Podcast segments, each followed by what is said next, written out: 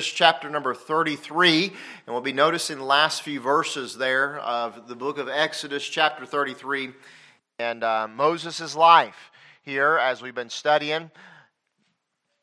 Moses' life is a life of great intrigue and interest. It is a life of uh, great uh, high points and low points. It is a life of great uh, victory and defeat.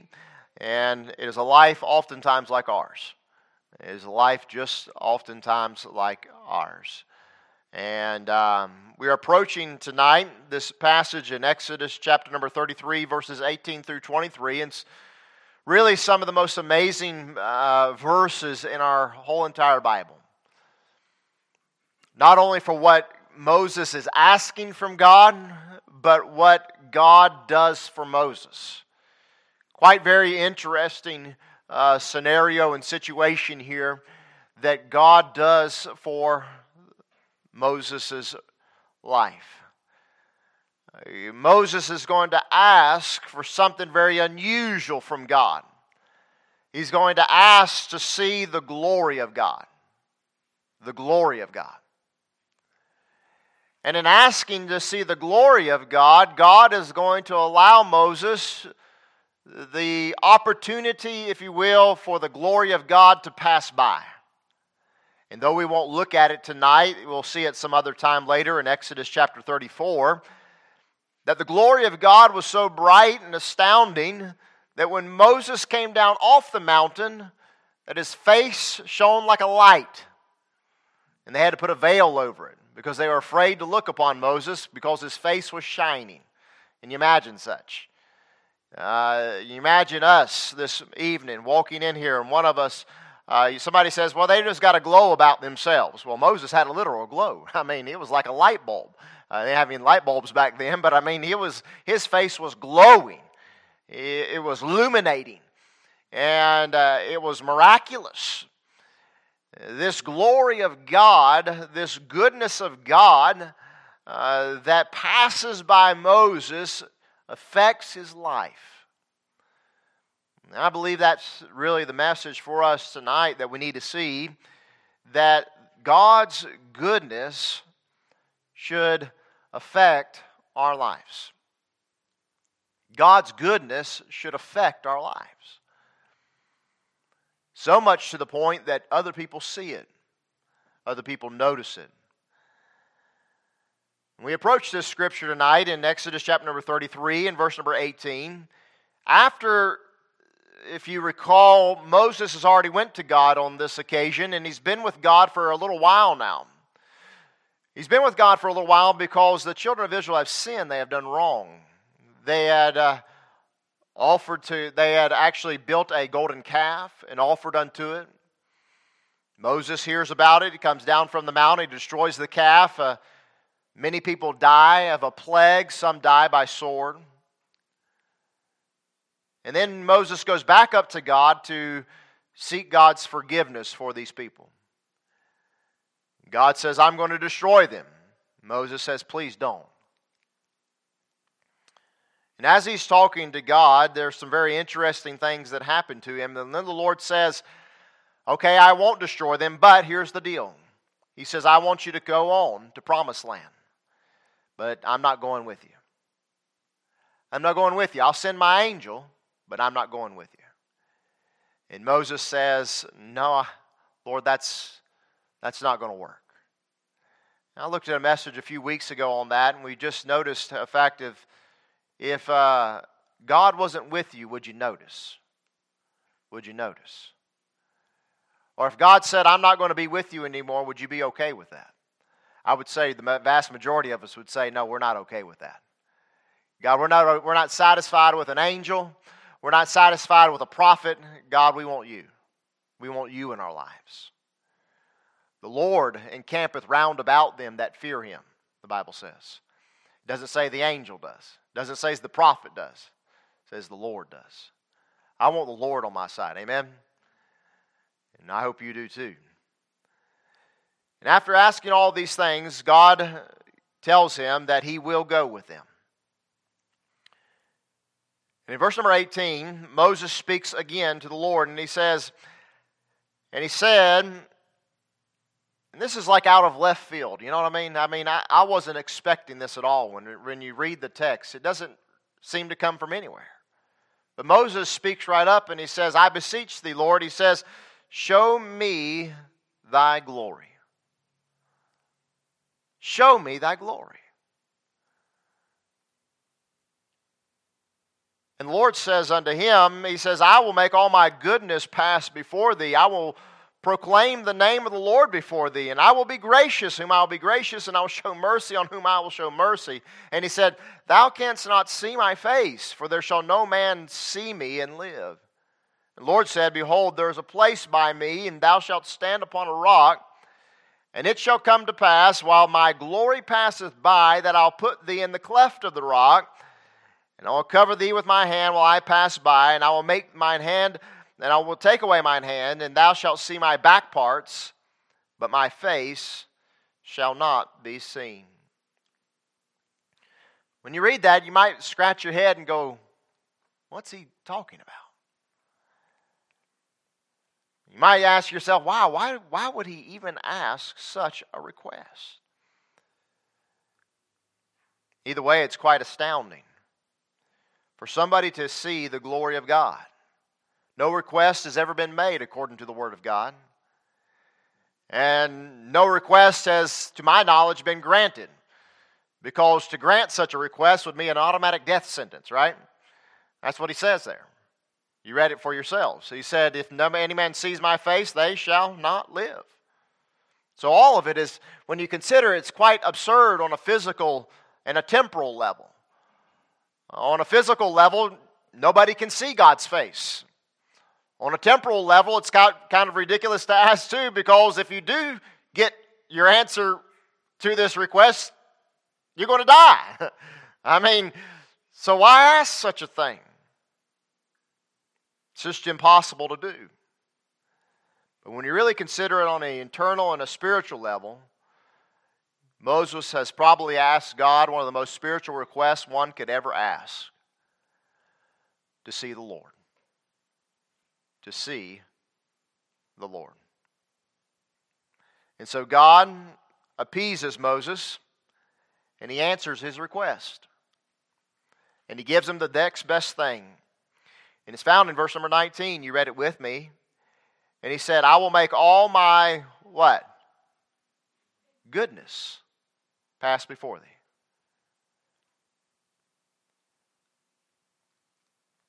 He allows his goodness to pass before Him. The question I have for you tonight is this Are you willing to see the goodness of God in 2022? Are you willing to see the goodness of God in your life? If you answer that question in the affirmative, then it's going to require some things that the text gives to us. There's some points here that and I surely won't hit all of them. I surely am probably missing some. But I see just a few things here tonight that lets me get a better grasp, I guess you might say, on how I might be able to see God's goodness, which is really God's glory in my life. Because if we're all very honest with ourselves, I think all of us could say tonight that we in some way, shape, or form, in some time in our life, kind of lose a bit of perspective on God's goodness or on how good God really is. It's easy to focus on the bad things. And I keep going back to Brother Gear's message. That was an impactful message that he preached on Wednesday night. Really impacted me. Just been thinking about that. But he asked this at the beginning of the sermon. He said this He said, can you tell me some bad things that happened this year?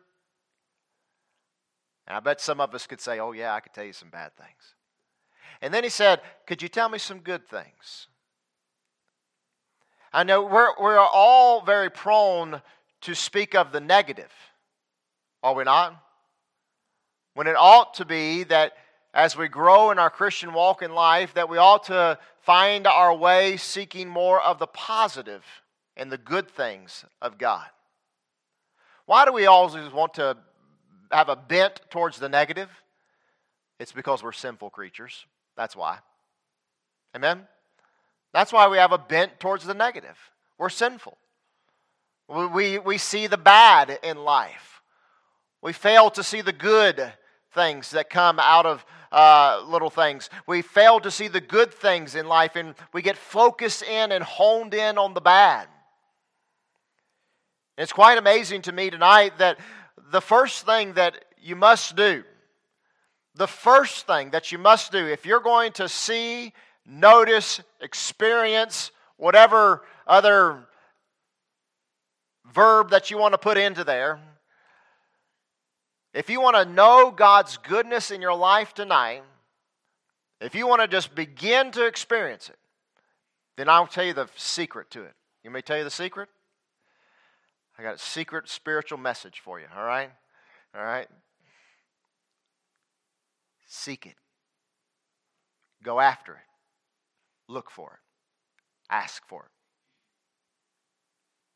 That's what Moses did. That's all he did.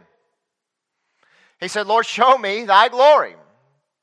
I mean, that's the secret. That's the, that's the first thing in understanding and believing and seeing and knowing the goodness of God is just simply making a conscious choice to seek after the glory and the goodness of God. That's it. When you wake up tomorrow morning and you uh, drive off to work, you will make a conscious, direct decision to seek after your keys. All right? And if you're like me, which most of you are not, I'm haphazard most of the time and don't know what I'm doing with most stuff. Most of the time, I can't even find, if my head wasn't attached to my own two shoulders, I don't think I'd be able to find it. Don't say anything, sweetheart. All right? No amens over here from the left side. All right? Um, but if I don't put my keys in a particular location in our household, my keys are lost. I don't know where my keys are. I don't have a clue where they're at. And I'm looking all over for them.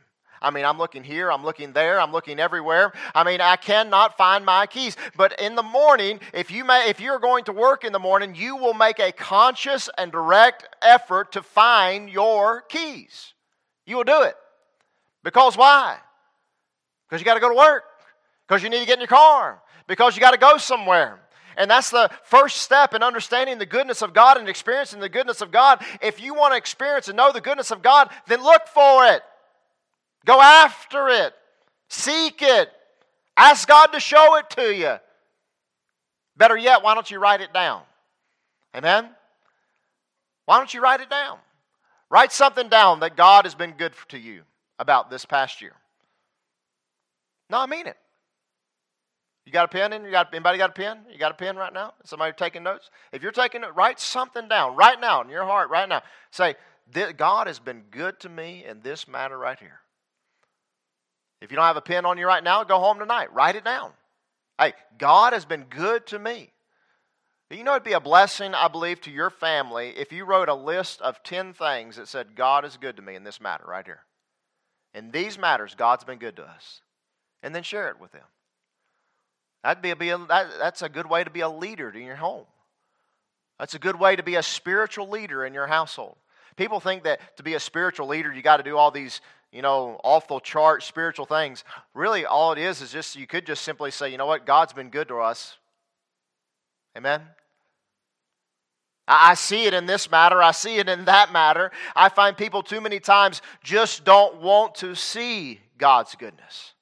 Too many times, people and Christians want to look at various circumstances that are around them and they want to blame God for this or they want to get mad at God for that or they just simply forget and don't think of God and His goodness and grace in their life.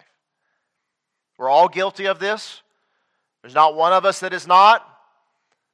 I'll be the first to put my name on the list that I am. That's why we must be reminded that we must look to God in these times. Look, Moses was not in a good place, okay? Everybody get that? Did I already stress that at the beginning of the message? Okay? The nation had sinned horribly. I mean, this uh, uh, people were dead because of it. I mean, Moses. Okay, understand this. This is the Bible, right? Everybody understands this, okay? Everybody says this is the Bible, okay? Everybody understands that that Adam and Eve did not write Genesis 1 1, right? Amen? Everybody got that? All right? Who wrote Genesis, Exodus, Leviticus, Numbers, and Deuteronomy? Anybody? Anybody? Any, any Bible college students here? Who, who, Alex? Who, Moses did. Yes, yes. Thank you, Bible college student. All right. Uh, uh, they, he wrote the first five books of the Bible. But do you know something else is very important to us to understand? That guess what? Genesis wasn't the first book that was written by Moses. You realize that also? Do you know what Moses, one of the first things that Moses was handed to that was written by God on, on, on, a, on some tablets? You know what they were? They were the Ten Commandments. And you know what Moses did with the very first thing that God wrote with his own finger? He broke them. You're not having a good day when you destroy the first thing that God writes, okay? That's not a good day. He was not having a good year, all right? Okay? It wasn't banner year for Moses, all right? Eh, it was not a good time. But you know what he says? God, show me your glory. God, I need to see your goodness. I need to see you, God. And if you're going to see God's goodness, you're going to have to ask for it. You're going to have to seek it. You're going to have to go after it. I love what David says in Psalm chapter 27, verse number 13. He said, I had fainted unless I had believed to see the goodness of God in the land of the living. David was in a bad way too. Psalm 27 is all about David experiencing false witnesses that were coming up against him. And he says, I would have fainted, I would have fallen, I would have quit, I'd have been done with this thing had not I had believed to see the goodness of God in the land of the living. Is God's goodness still upon this green earth? It is. It's in the land of the living. The land of the living is where you're at right now. God's goodness is still here. It's at your work, it's at your home, it's as you're riding down the road. God's goodness is in the land of the living. And you've got to ask for it, but you've got to believe that it's still there too. You've got to believe it's still there. Some people, they, they say, well, I, have just lost faith in people. I, I can't see the goodness in people. Well, I can believe that. I can see how you can lose faith in people. I can see how you can not see the goodness in people. The Bible says there is uh, none, none, there is none righteous, no, not one. But you can never say, I don't see the goodness in God. I don't see the goodness in God. The very word good comes from the very word God. That's where it comes from. He is a good God. And you will faint, and you will quit, and you will backslide, and you will drift away from God. And I've seen it in my life, and I've seen it in other people's lives. They begin to drift away from God, get away from the Lord when they fail to recognize the goodness of the Lord in the land of the living. The goodness of God where they're living at.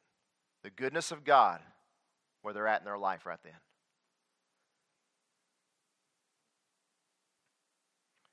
Moses wouldn't allow that to happen. He wasn't going through a good time. Times were not good.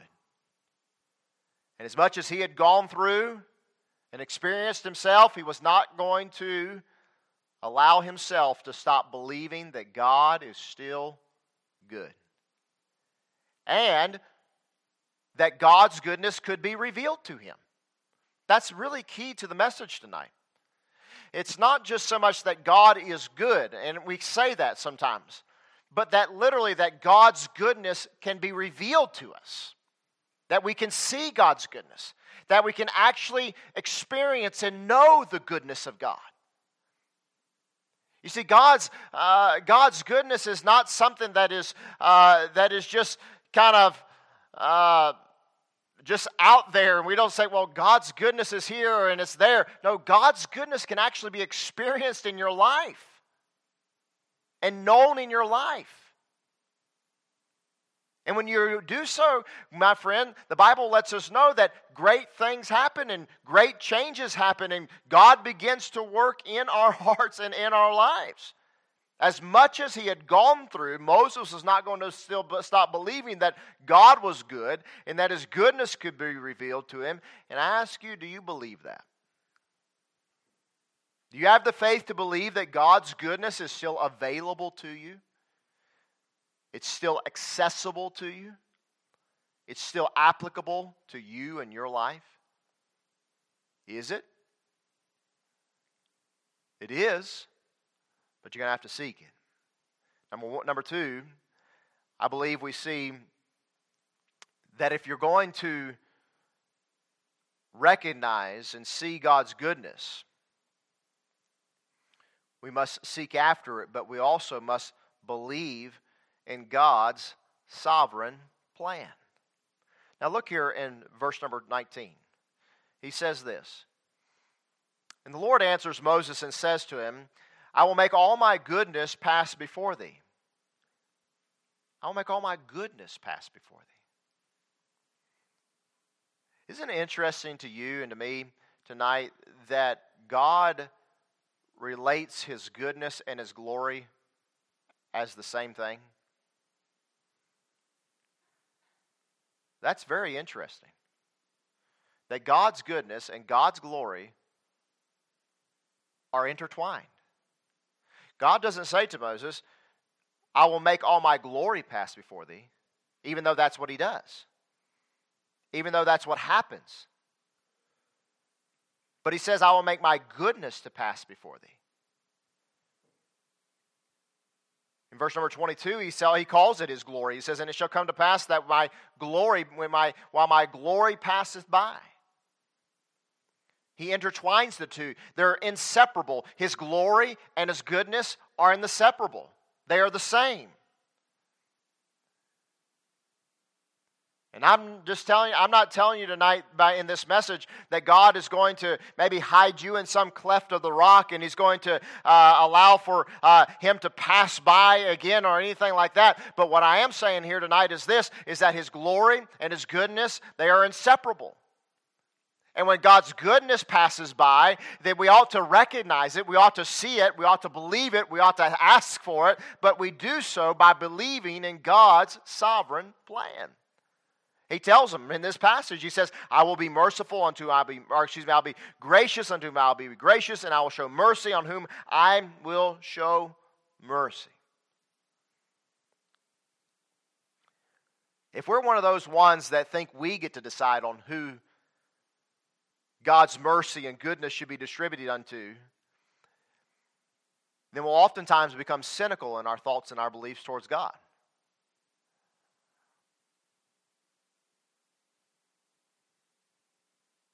Will start saying, well, life's not fair. God's not fair. I don't understand why God is good to this person, not good to me, or good to this, or bad to this person, not good to that person. Uh, we'll adopt that fatalist attitude and we'll start to believe that it's okay to just believe that God is just kind of uh, uh, just kind of randomly picking and choosing who He will be gracious to and randomly choosing and picking whom He'll be merciful to. That God is just kind of some arbitrary God out there, just kind of dishing out grace and mercy and goodness to whoever He wants to, and there's nothing that we can do about it.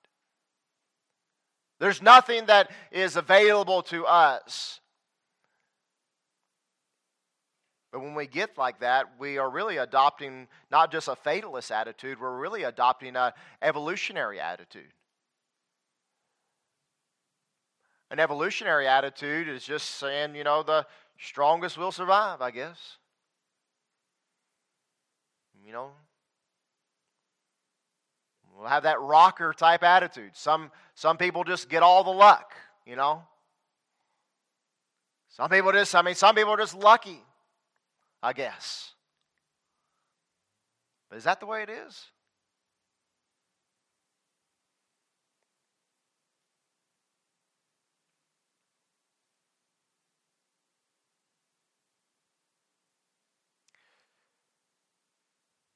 We need to walk away from such thinking. We need to have a mind that is according to Philippians 4 8, where he says, Finally, brethren, whatsoever things are true, whatsoever things are honest, whatsoever things are just, whatsoever things are pure, whatsoever things are lovely, whatsoever things are of a good report, if there be any virtue, if there be any praise, think on these things. We must learn to think in a way that is pleasing to the Lord.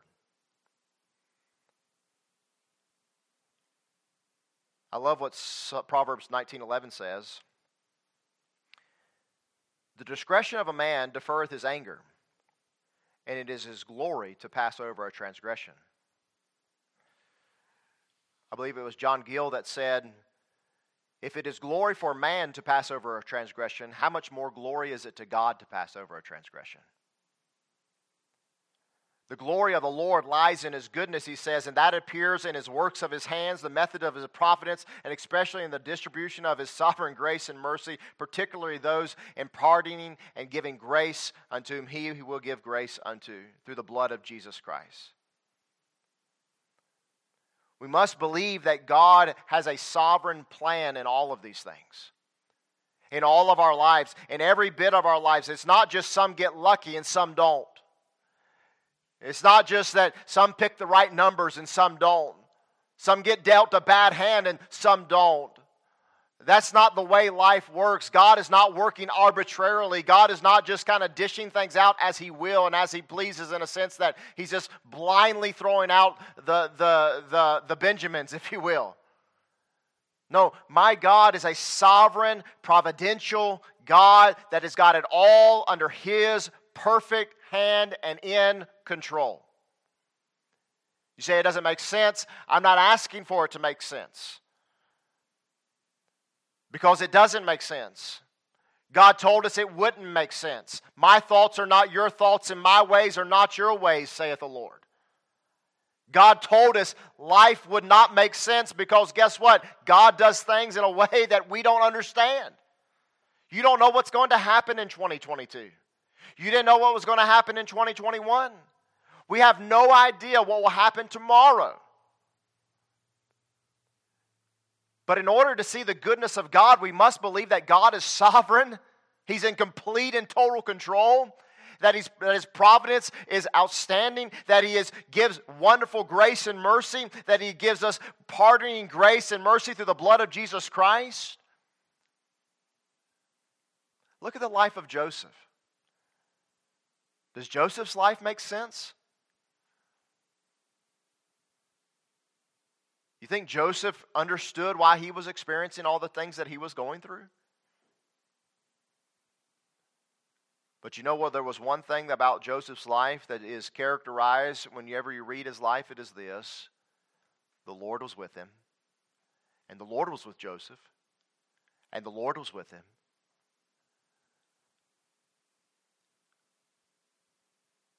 The Bible says that even Potiphar himself saw and could tell that the Lord was with him.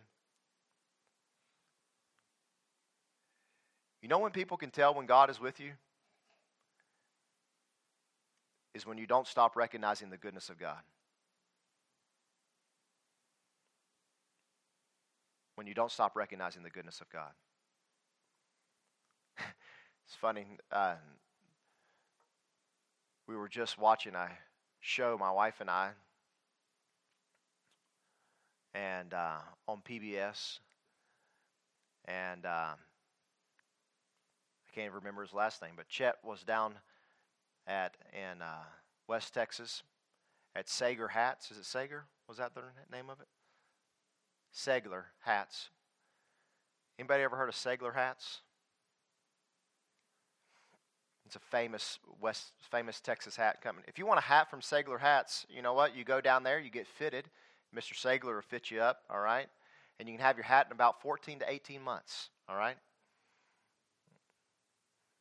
I think he's done John. He did John Wayne's, Lyle Lovett's, all the, you know, a lot of famous movie stars' hats. But it was so interesting to me. Here's this old man, and here we are on PBS, you know, watching the Day Tripper. And uh, Mr. Sagler says, uh, I just want to say one thing. He says, I just want to give all glory to Jesus Christ my Lord. He said, because, you know, because Chet asked him, he said, How do you know how to how to work these hats? How do you know? He said, Well, first of all, I just want to give glory to Jesus Christ. I'm a firm believer in the Jesus Christ my Lord.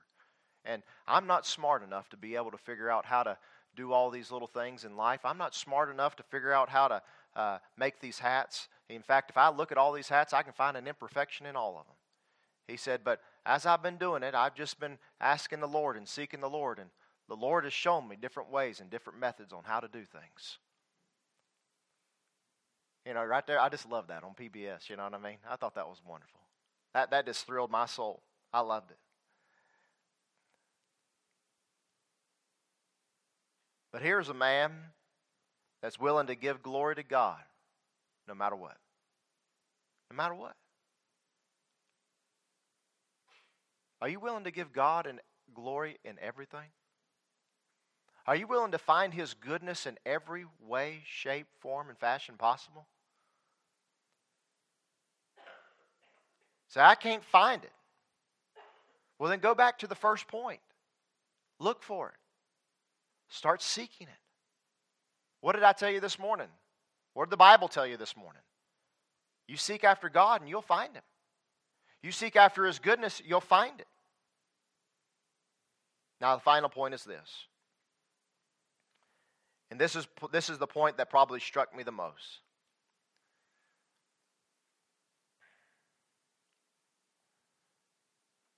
Is that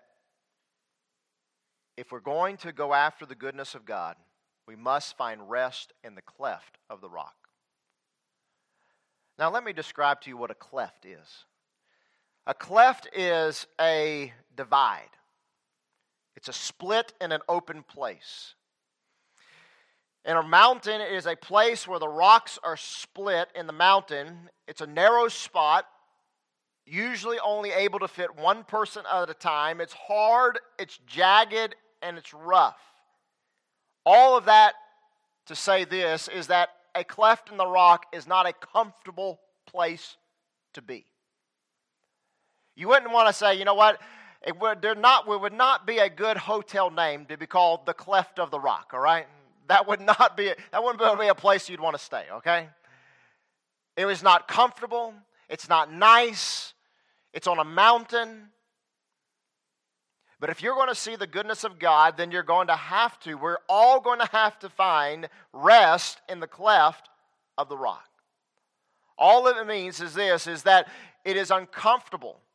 But this is the place that God tells Moses that you will see me and my goodness in such a way that you've never seen before. He tells them in verse number 21, he says, Behold, there's a place by me, and thou shalt stand upon a rock, and it shall come to pass that while my glory passeth by, listen what he says, that I will put thee in a cleft of the rock.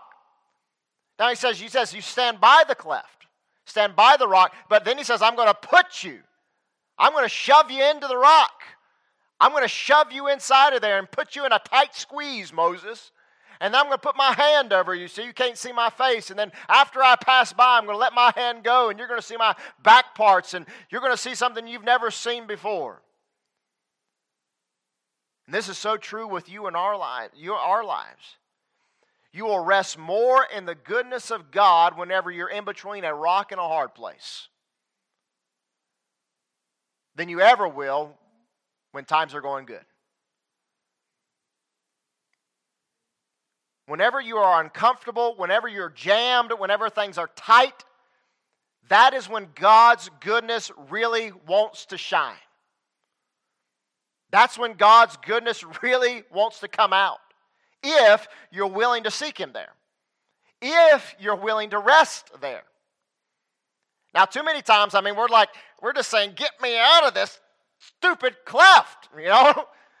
That's what most of the time we're saying. I'm tired of being jammed up and tight and just, I'm just want to get out of here. We're all fidgety and, and, and anxious and worried and stressed. And we say, I want to, I'm tired of this. Man, I've been there. And if you're an adult, you've been there too. I just want to get out of here. I was, that's how I felt Alex, you're on what year and a half left. You know, junior year's just you know you're just sailing you know what i mean? No cares no worries you know what i mean? About senior year though man that, i mean come along about march. I mean you're just so antsy and tired of school and tests and you hate everything that's going on there. You can't stand it any longer. You don't want to be there any longer. You're just ready to get out. You're done.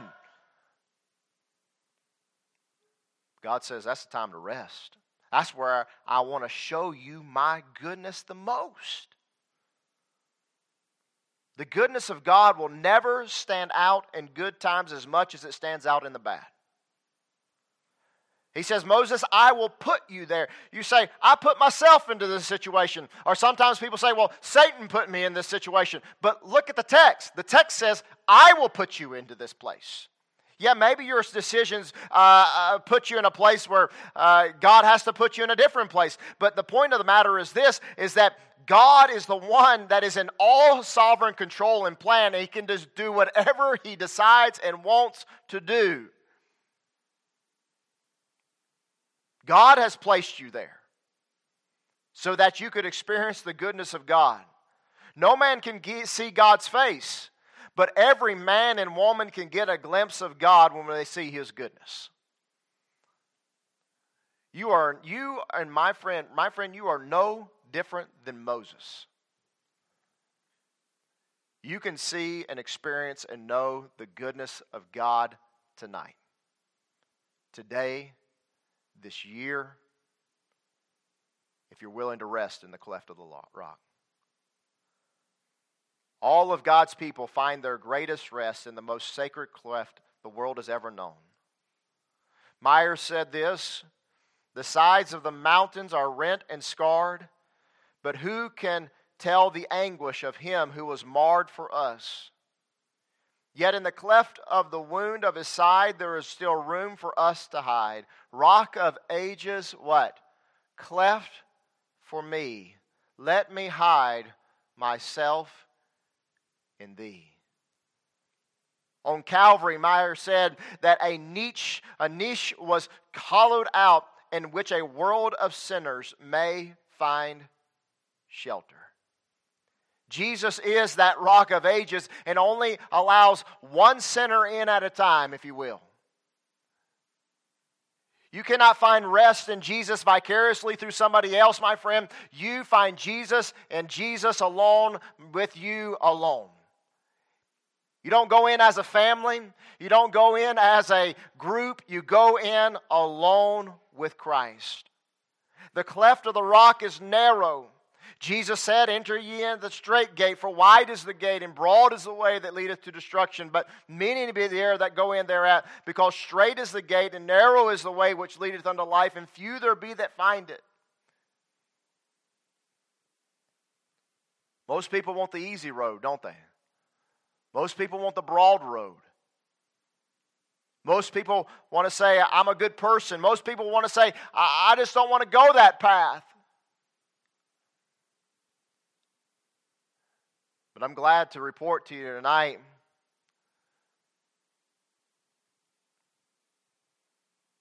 that the cleft of the rock, my friend, the place to find perfect peace and rest is found in Jesus Christ our Lord.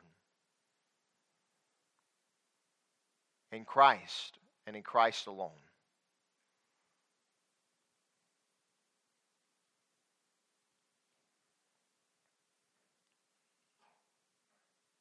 when you find your rest in the cleft,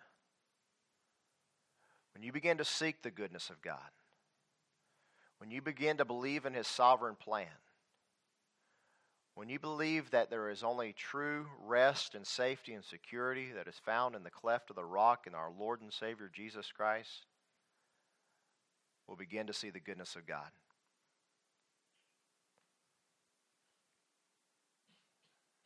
Maybe you're not in a good spot right now. Find the goodness of God. Maybe in six, from, six months from now, you won't be in a good spot. Seek the goodness of God. Maybe you're in a good spot right now. Seek the goodness of God. Wherever you're at in life right now, may we all determine to experience, to know to be satisfied, not just to know that God is good, He is, but to actually experience it and know it in our own lives and to live it out. Because when you do, when Moses came down off this mountain, his face shone. You can tell Christians, you can see it in their face when they truly believe God has been good to them. You can see it, it's written all over them. The world can see it, people can see it.